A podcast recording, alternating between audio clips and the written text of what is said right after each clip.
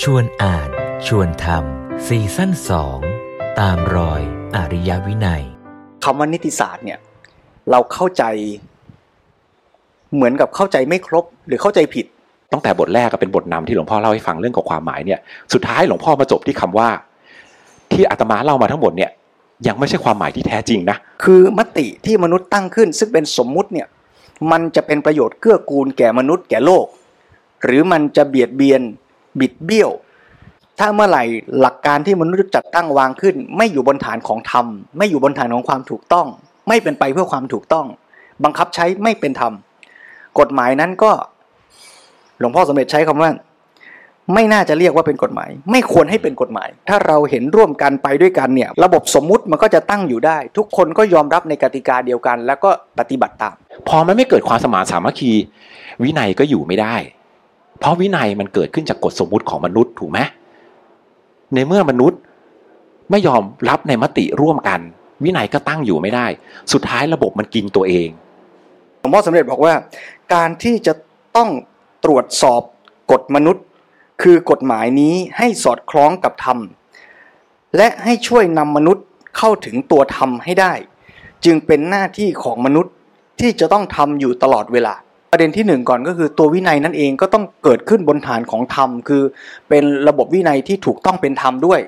แนะนำให้ทำถูกต้องไม่ใช่ว่าแนะนำให้ไป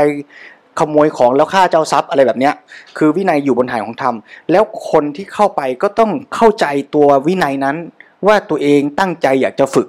ไม่ใช่เข้าไปด้วยความที่ฝืนใจหรือว่าทำเพียงแต่สักแต่ว่าให้รอดพ้นจากการไม่ผิดกฎหมายไม่อาบัติอ่าแล้วเมื่อไป พยายามฝึกทำเต็มที่ดีอย่างนั้นแล้วเนี่ยคำถามต่อไปคือการันตีได้ไหม ว่าถ้าปฏิบัติตามวินัยแล้วเนี่ยเป็นคนดีแน่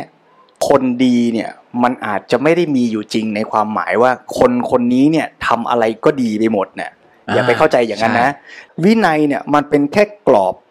เป็นแนวเป็นไกด์ไลน์ ว่าถ้าคุณทำตามเนี้ยคุณจะไม่เลวจนเกินไป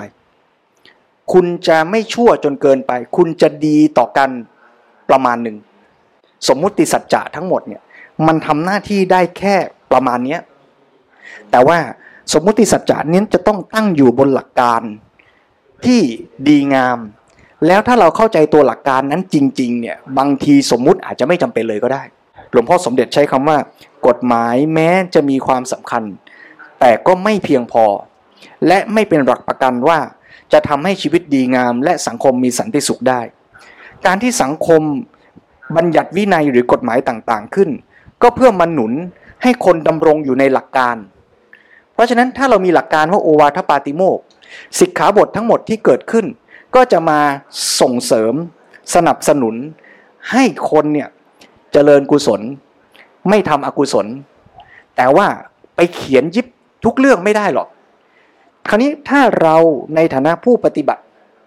เราไม่เอาหลักการ เราไปเอาแต่ตัวสิกขาบท เราก็จะทำให้ถูกสิกขาบทเท่าที่มันมีอะแต่ลืมหลักการ ตรงนี้ไง เราก็ไปติดสมมุติแล้ว การศึกษาที่แท้ จะต้องทำให้มนุษย์เข้าใจทั้งตัวหลักการและวินัยและพร้อมที่จะทำตามวินัยที่ชอบทำหลวงพ่อสมเด็จย้ำไว้เลยนะว่า ต้องเป็นวินัยที่ชอบทำด้วย